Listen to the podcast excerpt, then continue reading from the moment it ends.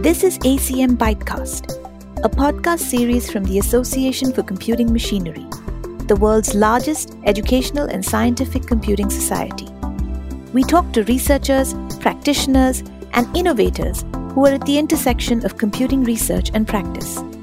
They share their experiences, the lessons they've learned, and their own visions for the future of computing. Today's guest is a master storyteller. He's the force behind transforming your spreadsheets of data into works of art that speak to you. His work in data visualization is considered pioneering.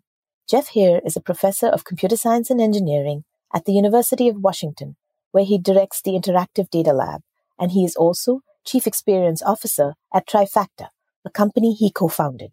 He has won several awards and has been on the MIT Technology Review's Innovators Under 35 list. Jeff, welcome to ACM Bytecast. Thank you for having me.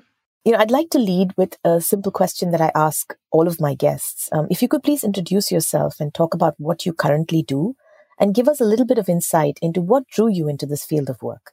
Sure. So, as you mentioned, I'm a professor at the University of Washington and then also an entrepreneur, having uh, founded a company. And generally, I'm interested in how we help people make sense of and more successfully work with data. And so I draw on a background in human computer interaction, data visualization, and a larger field of interactive data analysis. And so we both run experiments and studies to understand how people work with and perceive data, and then build various systems. So that has included visualization tools such as D3, which is written by my former student, Mike Bostock, and the Vega and Vega Lite tools um, for data visualization as well, among with a number of, of other systems. Let's see. Well, in terms of background, taking it way back, I was intrigued by computers as a child. Um, originally playing games and just messing around with applications on my parents' Commodore and later Amiga computers. And I was interested enough that when I applied to colleges, I selected computing as a primary interest. And so I was fortunate enough to be accepted into the EECS major, that's electrical engineering and computer science uh, at UC Berkeley. And I should note, I didn't have any programming experience prior to college, uh, but when I started taking comp sci courses, my interest really magnified. Programming was something I came to really enjoy. Um, at the same time, I also had a long standing interest in psychology and cognitive science, which ended up being my unofficial minor at Berkeley. And so this naturally led for me to human computer interaction as a field that richly combines these two interests. So while I was at Berkeley, I took my first HCI course uh, with Professor James Landay. And during one of our discussion sections, my TA brought up the topic of information visualization, which is using interactive graphics to present and explore data. And he demoed a technique that was developed at Xerox PARC called the hyperbolic tree. And the idea was to take a branching hierarchy, whether it's a file system, taxonomy, something else, and then position the nodes and edges of that tree within a hyperbolic geometric space, which, like many tree structures, actually expands exponentially.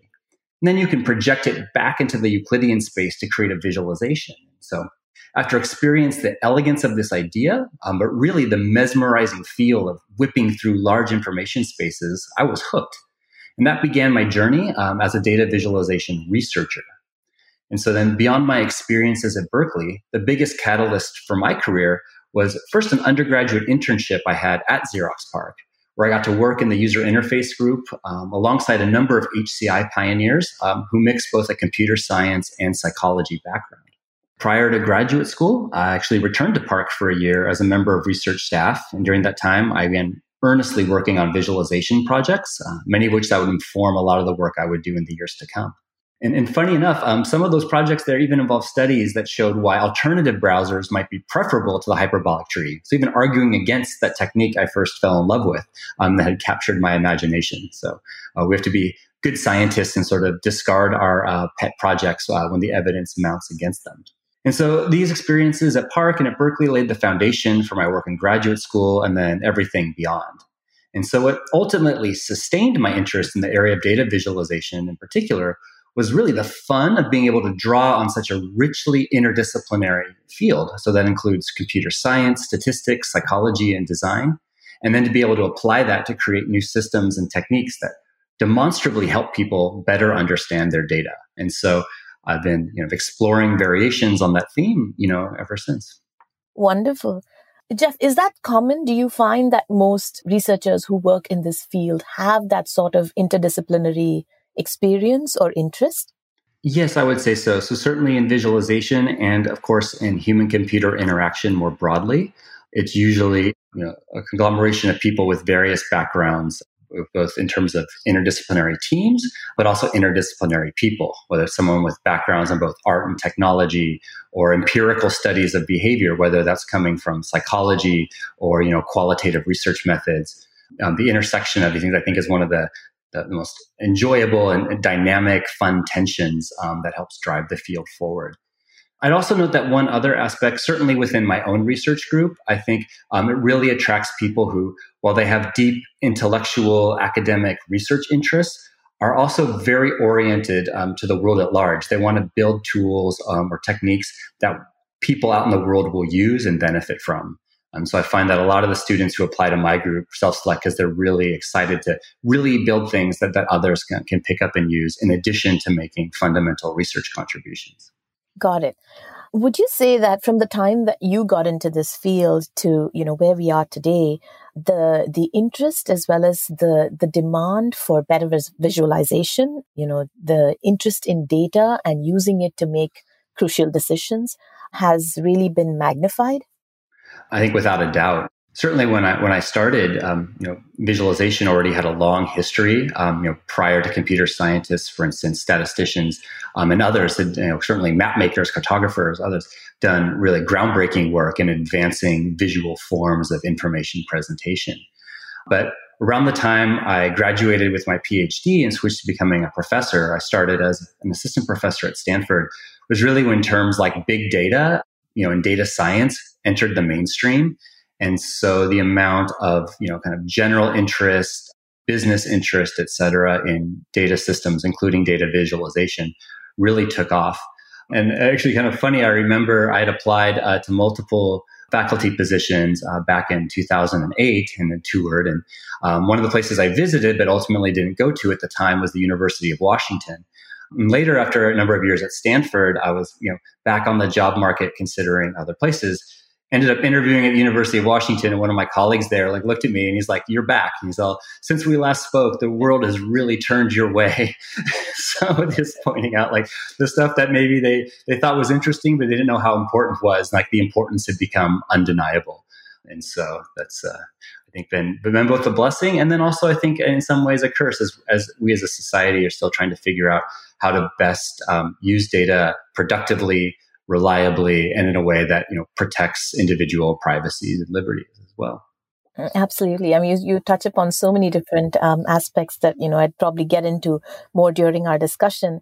Uh, but you mentioned big data right? I mean today we collect data about everything. You know, every trip to the grocery store i think my car is probably collecting millions of data points about my driving and the route and the air quality etc so, mm-hmm. um, how does volume of data really play into um, you know the field of data visualizations? Is it a challenge? Are there specific um, you know um, issues with representation of this data or the accuracy of it? Yes, absolutely. Um, I think as data sets get larger and more diverse, it brings new and interesting challenges. Maybe not new in the sense that no one's ever thought about them before, but certainly more pressing in the issue of scale. But I think I would start by actually pointing out that regardless of scale, I think some of the, the core things that make data visualization important you know, are there regardless of whether you're talking about small, medium, or large data, however you choose to create thresholds to define those. And so the goal of data visualization, you know, one way of framing it is helping people use vision to think. So that is use our long evolved perceptual system to understand patterns, trends, and outliers in data and this use graphical displays and input techniques as a mean to develop and further investigate domain specific questions. And so the greater availability of data, which I think is an important component of this, you know, so-called big data movement, you know, just becomes more pressing these abilities um, given given that variety of data sets. And so I think given the number of times a graphic has influenced a business decision, it's probably too numerous to count. I mean, like how many millions of Excel charts have been included in presentations to decision makers? I mean, your visualization is, um, you know, I think quite important and quite prolific. But as a result of this, and this relates to big data as well, I think my favorite examples tend to involve cases where data visualization helps us identify questions um, that help decision makers be more skeptical It's not just about, you know, taking this bulk of data and using it to drive decisions. I think we really need to think about what the data can and cannot support. So just as one example, some years ago, I once tried to export my social graph from Facebook and I visualized it in various ways. And initially, it all looked quite reasonable to me. I could identify recognizable clusters of friends and so forth. But then I visualized it in one particular way as an adjacency matrix with rows and columns ordered by join date. So really showing the sort of checkerboard pattern of all the links between people. And in this particular uh, form, I discovered that a large proportion of newcomers were missing any connections between each other, which means people who joined maybe even months ago for some reason had no friendship connection in this data set. And that just didn't seem right. You know, it turns out this was a missing data problem where a silent query limit was enforced and it left out up to 20% of the edges in the graph. So any conclusions or models built from this data would have suffered from a garbage in, garbage out problem. And so I think, you know, one thing that comes up with big data is actually even harder data quality challenges. So given that, let's sort of like, uh, look at some of the different ways, you know, big data affects um, analysis and particularly visualization. So we can roughly group it into three kinds of challenges. So one would be that we have lots of records. So as if you imagine we have a, a database table, this table has lots of rows, maybe millions, billions, or more rows. This is an interesting scalability problem. It's one that the database field and the visualization field have both worked on in recent years. But we can largely handle this. Not that there aren't challenges that remained, but using scalable database systems and smart indexing approaches, you can actually approach kind of real-time interactive querying over summaries, you know, of billions of records of data. So that's something the field I think has successfully contributed, you know, in recent years. A more difficult challenge is big data in the sense of having lots of attributes. So if you think about it as a data table, having thousands or hundreds of thousands or more columns. And this is harder in just that the, the algorithms involved are much more expensive, harder to, to, to get quick results for analysis. And the right thing to do is often task dependent. Do I need to include all of these variables in my um, analysis? Can I combine them in some way? Can I leave some out? It's just one example. There's lots of work on dimensionality reduction algorithms that try and take high dimensional data and, and, project it down to 2D or 3D representations in ways that still preserve important aspects of the structure of the data in order for us to visualize it. So, still um, lots of work there. Um, and this also brushes up against uh, visualization techniques for machine learning, which I think we'll talk about later in the interview. And then the, the third challenge is the great variety of data sources. So big data isn't just, oh, I have lots of data that all has a homogeneous structure, but rather it's, you know, many different types of observations from different devices, maybe from different people collected for different reasons. And so if I want to meaningfully combine those data, because I think it would be useful for my analysis, this requires significant effort just transforming that data to clean it up and combine it in an accurate way. Um, and I think this also raises potential pitfall or danger with respect to opportunistic analysis, in that many data sets may have been designed and collected for a specific purpose, and then people want to analyze that data for purposes for which it was never originally intended. And so, to do that without fooling ourselves um, or running afoul of any kind of maybe invisible data quality issues, we really need to know how that data was collected, what might have been omitted, overlooked, what biases uh, might be underlying the collection of this data. And so, if we want to be able to draw causal conclusions, for example, we need to know about and control for confounders. And I think that's actually one of the, the, the larger challenges of so called big data, in that it's often opportunistic in nature, in that it wasn't a scientific collection exercise that was designed for a specific analysis. Rather, we're trying to repurpose data, and we have to be very careful about how we go about doing that. I think you raise, um, you know, excellent points um, across the board. But one question I had was, um, you know, as researchers or as practitioners, what can we do to protect from these kind of sort of pitfalls, right? So, for example, are there tools that we build that can actually have some intelligence that will, you know, help us steer away from making these sort of um, you know huge glaring errors i mean data cleanliness of course is a huge issue but what other things are you maybe thinking about and say hey i'm going to build these tools which will really help protect against some of these issues it's an interesting question. It's one that um, the information visualization community is, is actively thinking about these days. So, just to give you give you a couple examples, in our own work, we often think about you know perceptual models of visualization. So when someone looks at a visualization, um, um, you know, what do they take away from it? Uh, oftentimes that's operationalized in terms of an, what value comparisons or patterns can you, you know, rapidly and accurately decode seeing the graphic. And so we've built, for example, visualization recommender systems that you know allow people to communicate the data that they're interested in, and then the system might help produce visualizations that, on average, for a large number of people, are maybe more likely to be interpreted accurately. So that's you know one kind of more intelligent control where it's not just let me give you you know unbridled power to create visualizations maybe the tools start to bring a bit of their own um, design opinion ideally backed by perceptual science in helping guide you through the space of choices but that's already at the point where you've you've, you've already committed to visualizing you know particular uh, data variables perhaps transformed a certain way. Kind of higher level problems in the space is the process of analysis itself. So for example there are researchers asking questions like how do we identify and potentially mitigate cognitive biases that may come up in people's you know exploration processes whether that's you know is there uh, appropriate coverage of the data or people overlooking potential relationships of interest and so to do this you know some of the strategies people are lo- thinking about is well can i look not just at the data itself and potential statistical analyses of that data how do i log the various interactions that people are doing so i learn something about people's processes and what they have and haven't looked at building a model of the user, not just of the data, in a way to try and make recommendations. And I think you know some of the most exciting um, ideas in the space are you know, being currently looked at. I know, for example, my colleague Jessica Hullman, who's now a professor at Northwestern, has been thinking deeply about these issues as well in terms of, well, how do we safeguard processes of exploratory data analysis? you know, I might look at hundreds of different charts and think I come away with some interesting findings. But when you're looking at that many things, the odds that you'll see something spurious just due to chance, you know, goes up and up and up and up. And so are there ways to you know bring ideas from statistical methodology um, more directly into some of these interactive exploration tools and help you know safeguard against false discovery Got it. Yeah. And I think, I mean, when you talk about biases, I mean, I'd like to go back to our previous conversation. You were talking about, you know, having, um, you know, some sort of ML in, in use of ML in data visualization. What is the scene in that space? You know, how is it that you're using, um, you know, artificial intelligence in your research? Sure. Well, like almost every other part of computer science, ML is making a splash in the data viz community. And so I'll note, you know, these three areas that have recently gained uh, prominence in our field. And so, one like hot topic these days, I think both in visualization and beyond, is um, the use of, visualization and interaction to aid machine learning interpretability.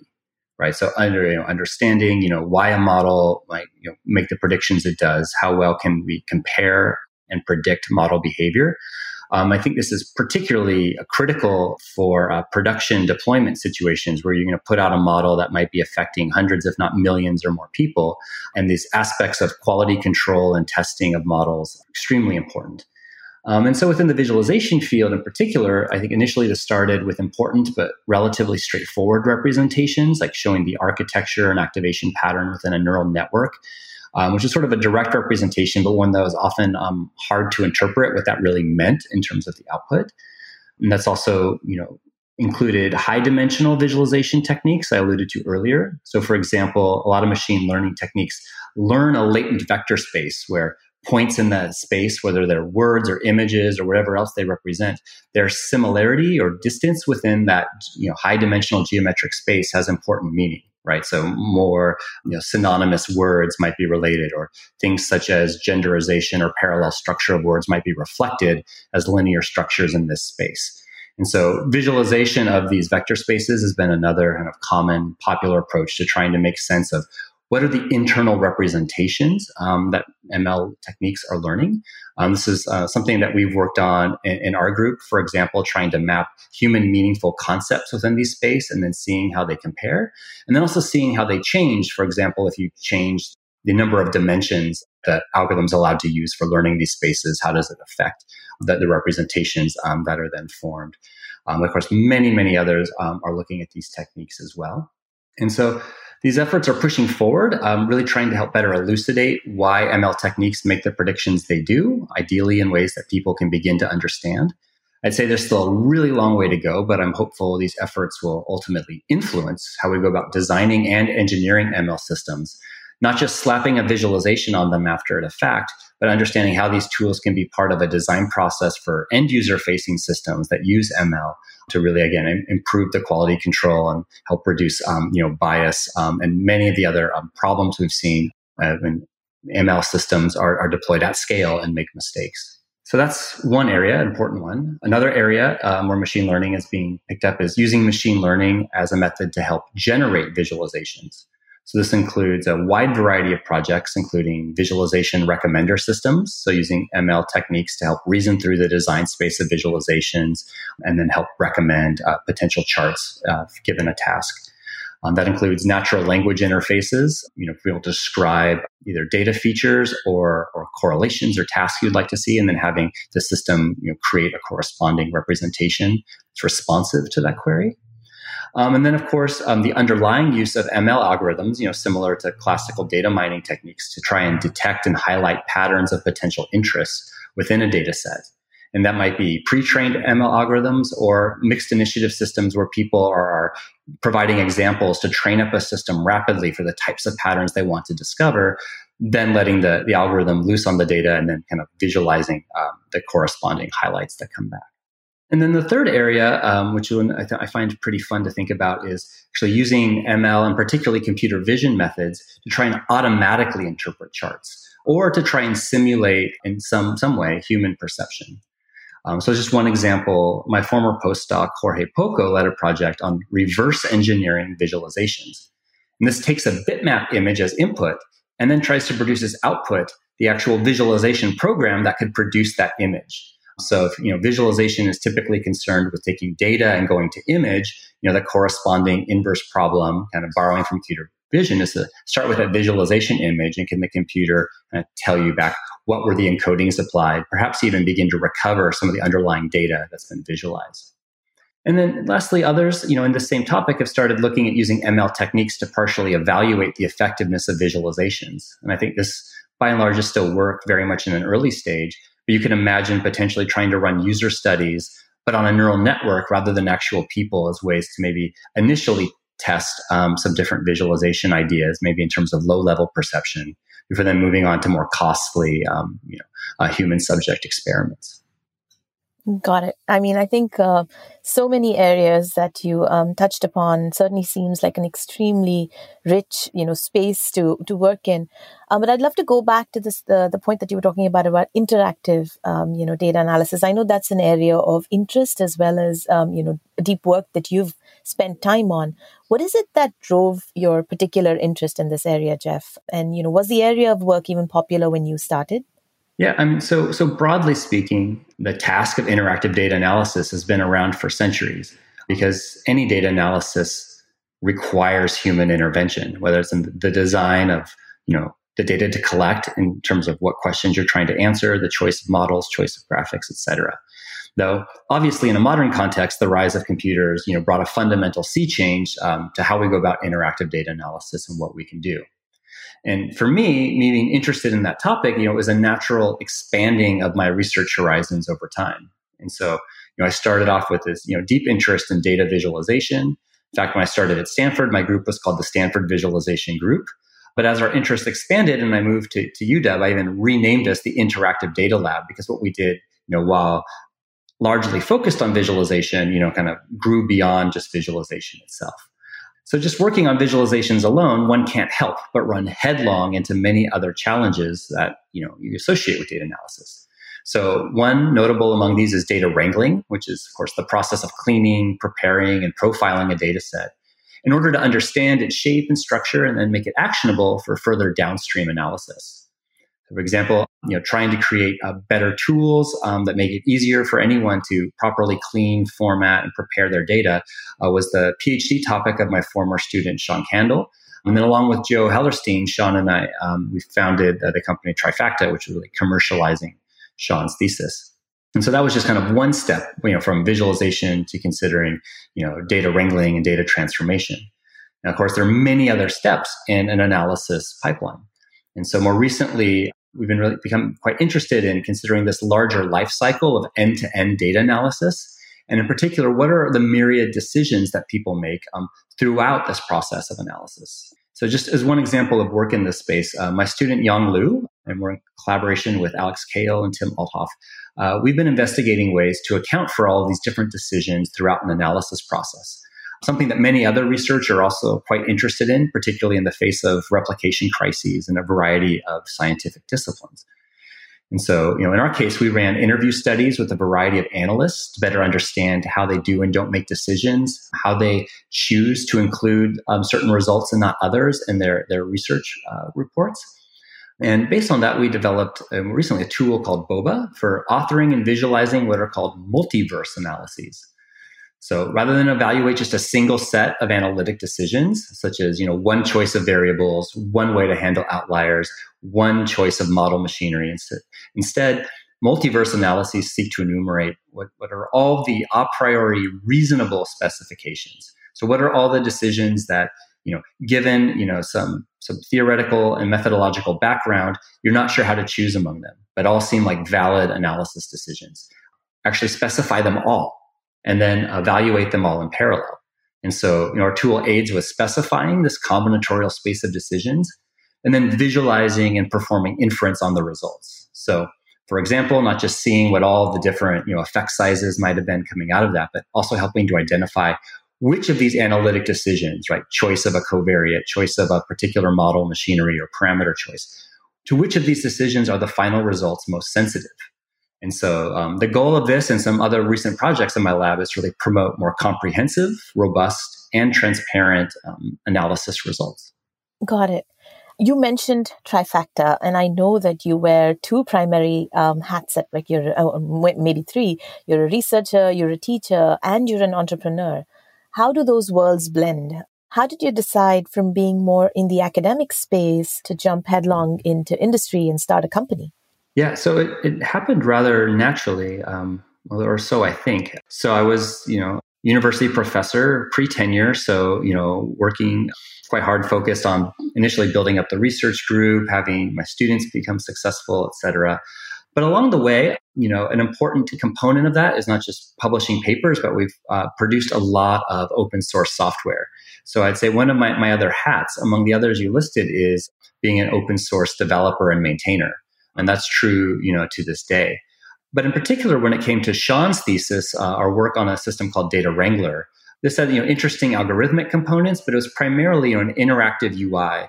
And unlike some of our other projects, which resulted in new toolkits or APIs, this felt like the, the kind of project that really would benefit from having the infrastructure of a company behind it, both to make it robust, um, you know, releasable, you know, how the, the training, et cetera it just seemed like a better fit in terms of bringing that technology, you know, to the broader world.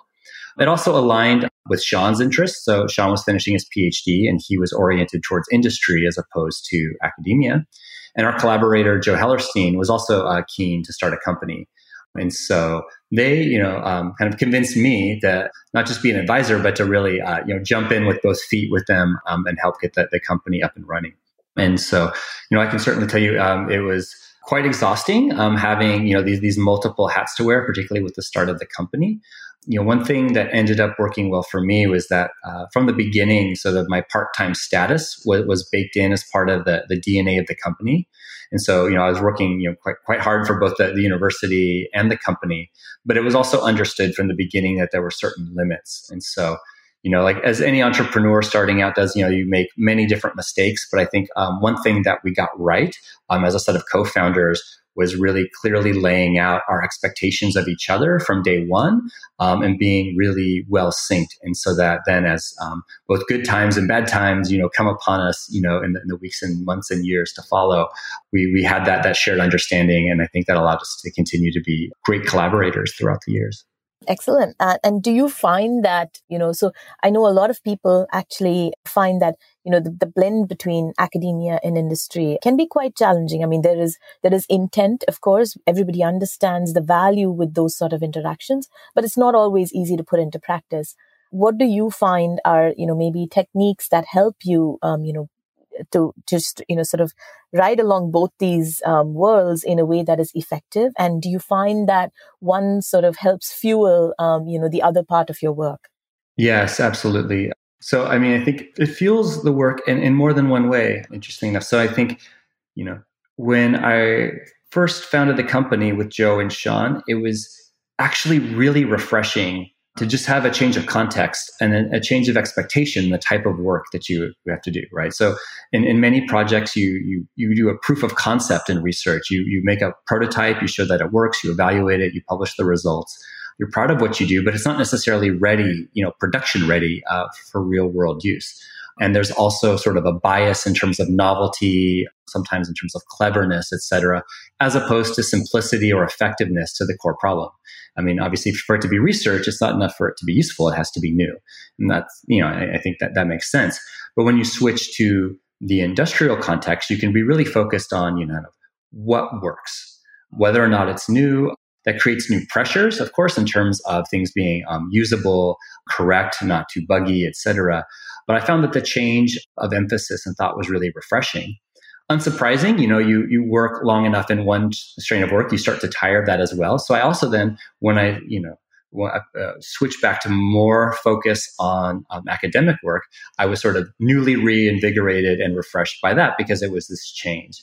So just psychologically, having these different realms in which to do this work, I found you know, particularly rewarding. And of course, the content fueled you know different insights as well. So this was certainly true even before we started the company. Just being at Stanford, you know, having a lot of um, exposure to Silicon Valley and what people in industry were thinking, you know, helped me navigate choices of research projects. And that there were many projects that might seem interesting, but which ones seemed like they might be more impactful, were meeting a need that was being demonstrated out in the real world. Um, and then going into the into the company sort of feet first only you know further reinforces that. So I do think there is at least a, a high potential for you know a, a virtuous cycle between research and practice it's useful for them not to be too tightly coupled but i think the important flow of information between the two is vital to, to both of them you know um, you know succeeding. And certainly at an individual level i find that you know more invigorating and interesting um, and a great source for new ideas on, on what to work on next. Does it require an inordinate amount of strength? It sounds like a lot of work. It's certainly a lot of work, but I think it's also it's about finding um, joy in the work. And so, I mean, not that you have the expectations that everything is going to be fun all the time, far from it, but nevertheless, the intellectual challenge and the interestingness of what you're working on, but just as importantly, um, the people you're working on it with, whether that's been, you know, my students and collaborators in research, you know, uh, my, my co-founders and collaborators in the company, you know, having those environments that you you you really enjoy being a part of, I think is part of what you know allows you to to go you know you know try to tackle these problems with the requisite amount of energy. For what it's worth, though, I also you know you know always want to get at least eight hours of sleep, if not more, per night. And so I think having a healthy and balanced life actually helps you do these things more effectively too. Awesome. Thank you. What would you say would be your advice to somebody maybe early in career, um, Jeff, if they wanted to get into this field? You know, a lot of us end up going into college and thinking about computer science as an overall sort of major that we want to um, focus mm-hmm. on. But how would you say that, you know, at, at what point does the decision say, hey, I want to get into this field of work, into data visualization? What is it that I need to identify, uh, maybe an ability in myself to say, you know, I think I might be good at this? Well, one thing I'd recommend is if you have that opportunity, take a variety of courses. So for me, you know, I really enjoyed my undergraduate years taking a variety of courses in computer science, right? So everything from, you know, data visualization, they didn't have a class, but it was part of human computer interaction. So I was exposed to it there, but also, you know, classes on AI, you know, computer vision, you know, database systems, any of these topics can be you know, quite interesting, but also taking classes outside your major. So as I mentioned earlier, like the various cognitive science courses I took were some of my favorites.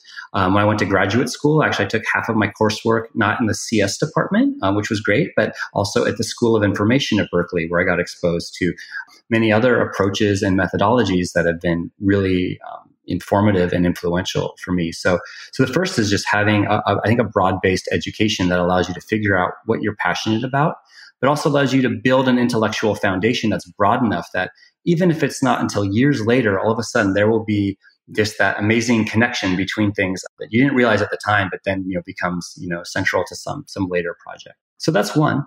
In the case of data visualization specifically, you know, should your your interests draw you that way, there's really rich online resources and community. So on social media and Twitter and others, you know, there's many active um, data visualization researchers and practitioners sharing ideas, sharing designs, sharing process. There's lots of great visualization tools out there, including many tutorials and, and free curricula out there. So lots of things to, to not only um, become acquainted with the field, but really start to build up your skills and, and deeper understanding. And from that point, I recommend just diving in, like, you know, starting to, to do the work of, of data visualization. Like, what are the questions or topics that are most important to you? Maybe starting even in your local area, what kind of government or other, you know, services data might you collect? Begin to create, you know, analyses and visualizations around that. I think it's a, it's a discipline that really rewards simultaneously learning you know concepts and fundamentals but really putting them into practice through you know hands-on exercises so that's how I would recommend to get started. And again, I find it to be a very welcoming community. I hope that's true for, for everyone else as well. Um, really getting involved, whether it's in terms of the research community or the practice community. I think a lot of you know meetups, et cetera, in various cities. Lots of ways to start to connect. Excellent. I mean, I think, uh, you know, uh, you bring up a very good point. Experimentation, starting small, trying out, you know, using the open source tools that might be available uh, would be a great way to at least understand, you know, what does this entail and get a flavor of the field.